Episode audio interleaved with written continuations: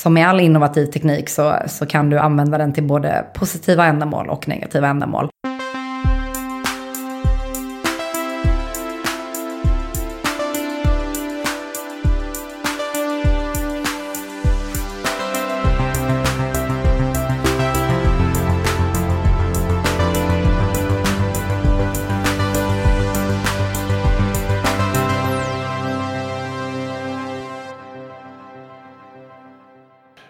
Yes, eh, då kör vi eh, Heja Framtiden med eh, Helena Samsjö. Precis, helt rätt. Ja, gud vad skönt. Ja. Vi är på Breakits event som heter Swoosh 2019 i Meeting Room Stockholm, Kungsholmen. Och vi pratar om framtidens mobilitet idag. Och du ska prata snart. Det stämmer bra. Jag ska prata om drönarens roll i, roll i det pusslet så att säga. Precis. Du är grundare då av eh, Globy. Stämmer. Eh, som ju är ett eh, innovativt drönarbolag som vill göra världen bättre. Det stämmer också bra. Vi är ett drönartjänsteföretag till och med. Så vi säljer tjänsten då med drönare. Ja just det, ni tillverkar inte drönare. Nej precis, exakt. Vad var det du såg från början då? Det jag såg från början var att det finns en väldans massa drönare runt om i, i vår värld. Eh, som gjorde diverse olika saker, men inte så mycket bra saker och det var inte så koordinerat. Så kunde man då skapa ett tjänsteföretag som på ett eller annat sätt tog tillvara på alla de här drönarna som fanns där ute i världen och kunna bara sälja tjänster då som de här drönarna skulle kunna utföra, både i form av transporter till svåråtkomliga områden men också eh, att samla in data och då i första hand bilddata. Så att kunna beställa drone data on demand eller kunna beställa drone delivery on demand var då den möjligheten som jag såg och framförallt då med fokus på områden som har en besvärlig infrastruktur på marken där drönaren då blir en mer eh, snabb, snabbt alternativ att kunna frakta någonting. Så det, var, det var så. Det var så idén startade för tre år sedan. Eh, och sen har det hänt en hel del sedan dess. Eh, men det är fortfarande grundkonceptet i bolaget. Så tanken är alltså att sammanföra drönarpiloter över hela världen i ert eh, ekosystem? Så att säga. Ja, alltså när vi, när vi startade så fick vi lite snabbt då smeknamnet eh, IBE för drönare eller IBE för drones. Och det är väl alltid så här, mm, någonstans så är det lätt för gemene man eller media att eh, sätta ett begrepp då på bolaget som gör att man lite snabbare förstår vad det är man försöker göra. Och till viss del var det ju var det bra för oss för att det stämmer ju eh, till viss del då att det är lite det vi gör, men det stämmer också till viss del absolut inte alls. Men, men grundtanken är ju precis det att eh, vi matchar efterfrågan från kund med rätt teknisk lösning och i det här fallet så är det ju då drönaren. Och att man då ska kunna beställa både en transport, eh, och vårt fokus är medicinska varutransporter. Tittar inte på någon annan produkt i dagsläget i alla fall.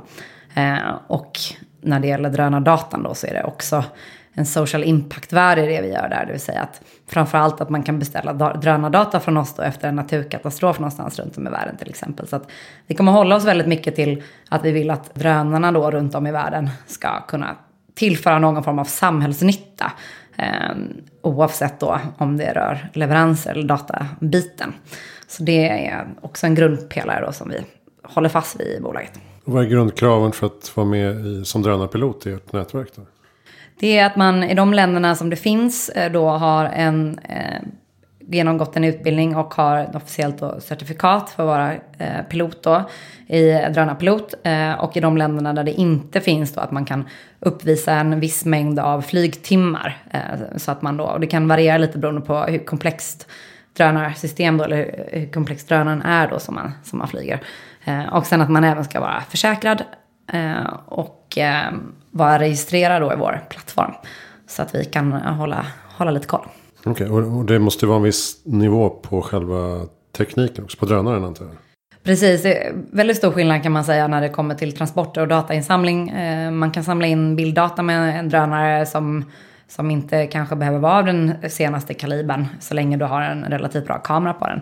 Men handlar det om medicinska transporter och då varutransporter och man ska flyga längre och de ska kunna bära med sig någonting så är både tekniken mer komplex och det är även mer komplext att, att flyga de, de drönarna. Så att, eh, och det är även mer komplext ur ett eh, regelverksmässig synpunkt vilket gör att leveranserna är den tjänstepelaren i bolaget som, som vi inte har samma volym i dagsläget som vi har när det gäller datainsamlingsbiten då så att säga. För lagstiftningen måste vara en tröskel? Alltså det, det, kan, det kan man absolut säga.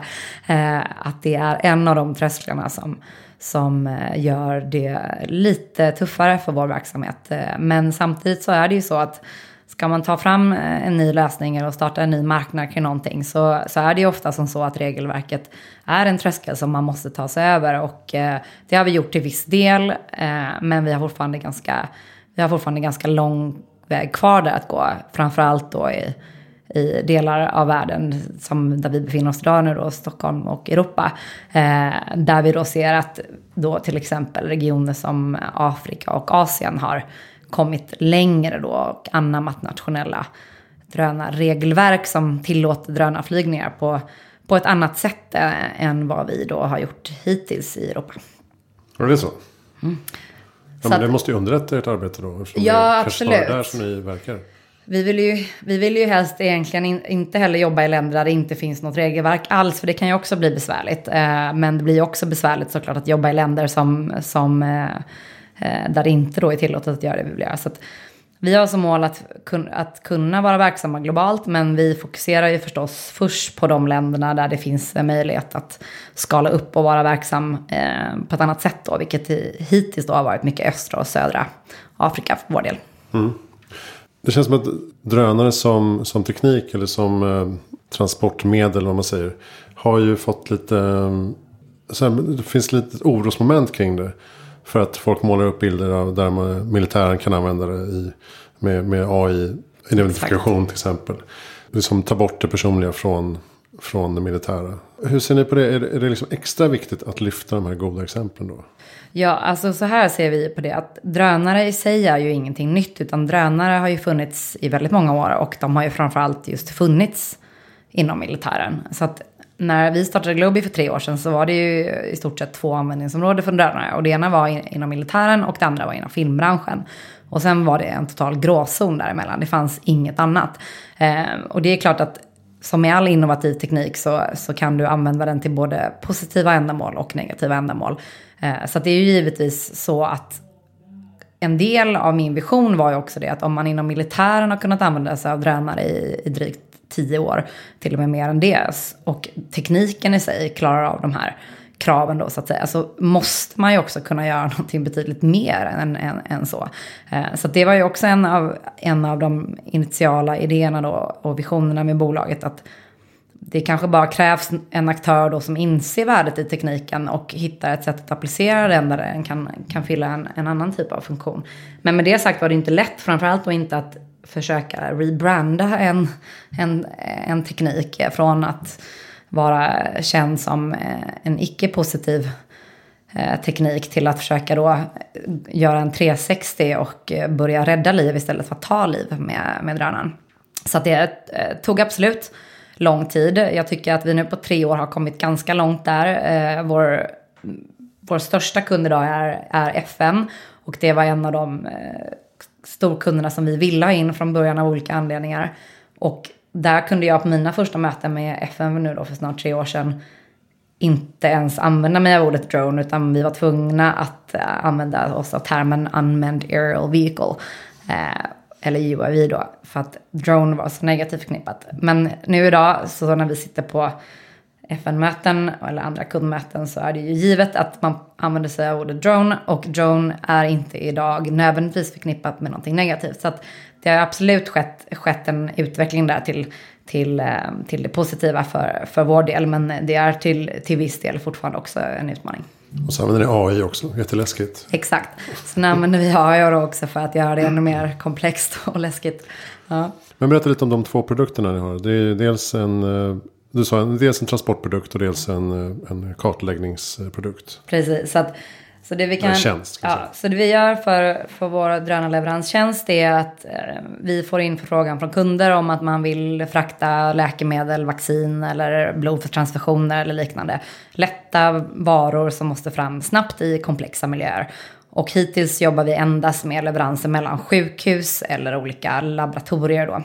Eh, och då så har man från kunden då en, en förfrågan om att eh, det är den här typen av vara som ska levereras. Det är de här distanserna och det är de här payloaden, alltså vikten då.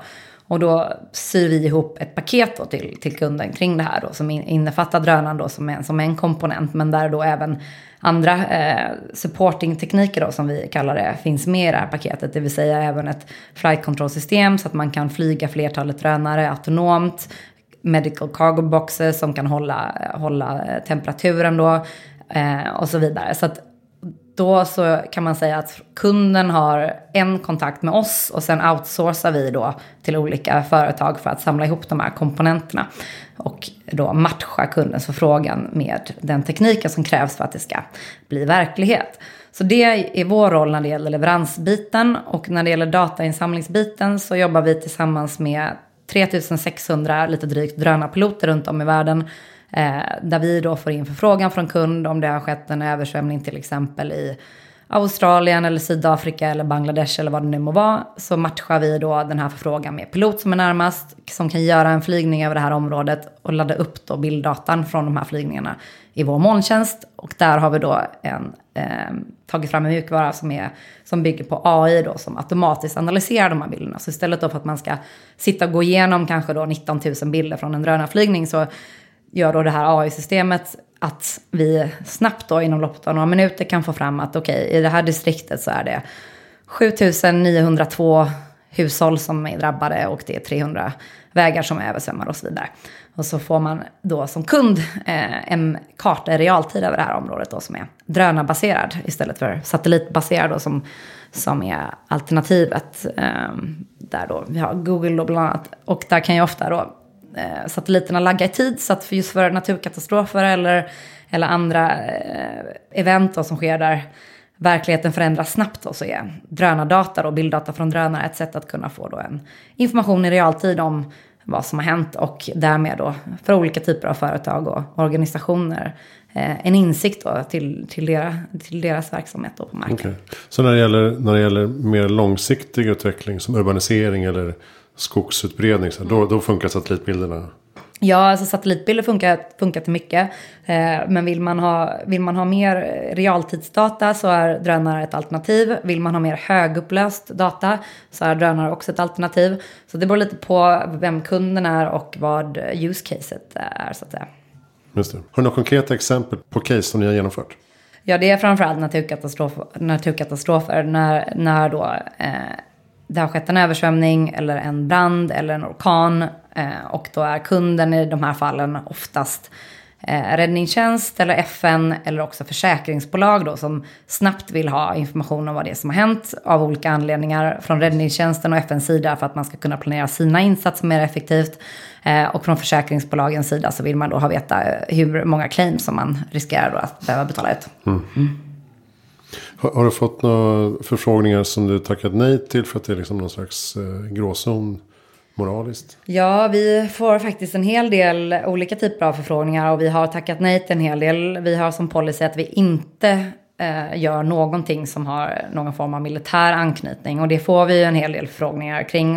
Eh, vilket eh, är ibland problematiskt och det är ibland också vissa, vissa gråzoner som inte är helt lätt att navigera kring. Men vi tackar nej till till uppdrag som har militär anknytning och vi tackar också nej till uppdrag som har negativ inverkan på, på miljön. Så att olja och andra typer av industrier är, är, är vi inte verksamma inom. Eh, men däremot så har vi som mål att vi är verksamma inom det områden som fyller någon form av samhällsnytta. Så, att, så vi har väldigt mycket att göra ändå, vilket gör att det är ganska, det är ganska lätt att tacka nej då till de här mindre gynnsamma uppdragen, vilket är viktigt för oss eftersom vi verkligen går längst fram eh, i liksom det här tåget då, att nu försöka visa på nyttan och samhällsnyttan med drönare så är det viktigt att vi då inte beblandar oss med eh, mer negativa associerade uppdrag.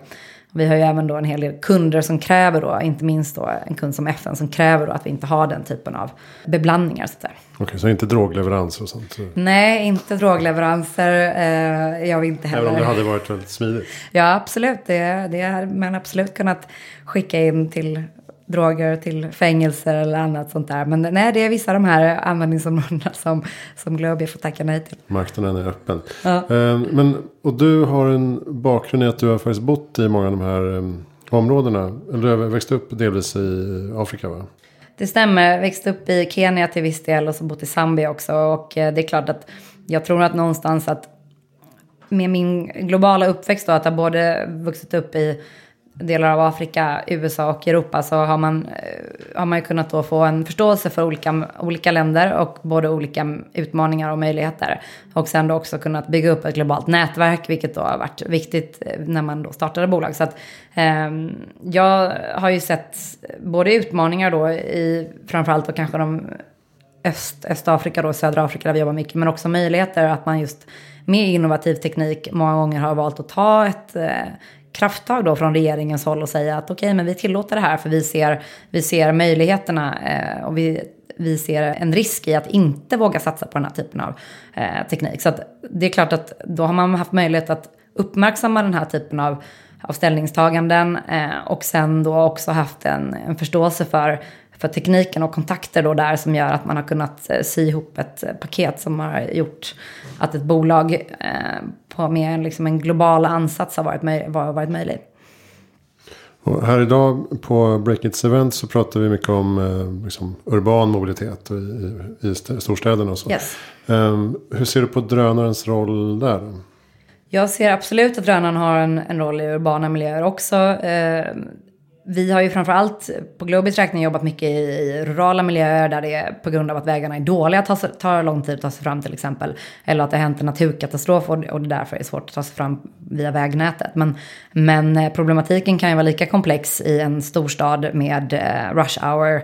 Eh, om man ska ta sig från södra, eh, man ska skicka någonting från södra delen av eh, Delhi eller LA eller var man nu kan befinna sig. Och, det kan ta tre timmar att komma från södra delen till norra för att man fastnar i rusningstrafik. Så att det är ju ett, ett, sätt att kunna transportera sig, eller i alla fall än så länge i alla fall kanske inte sig själv, men, men eh, varor då på ett, på ett snabbare, eh, snabbare sätt då, vilket ju både kan rädda liv i vissa fall, men framförallt också spara både tid och pengar. Så att det är en lösning som jag ser lika aktuell för urbana miljöer men där regelverk gör att det är lite mer komplext och där även tekniken måste, måste till viss del finliras för att den ska vara säker att eh, operera i urbana miljöer med mängder av olika byggnader eh, och folk då på marken i högre grad.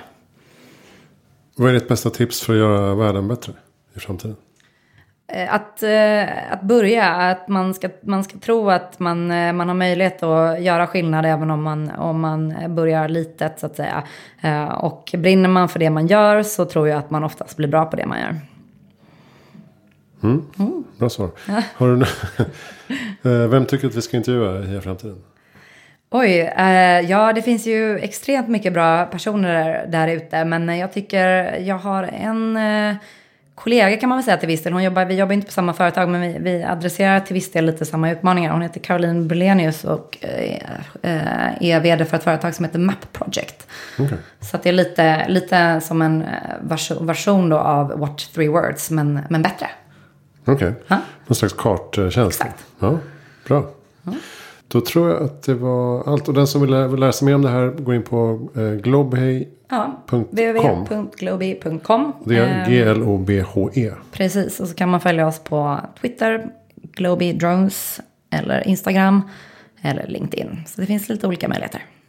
Bra, tack snälla Helena Samsjö. Snart får gå upp på scen. Ja. Eh, jag heter Christian von Essen, det här är Heja Framtiden. Gå in på hejaframtiden.se för att se alla andra som har intervjuats. Tack för att du lyssnar.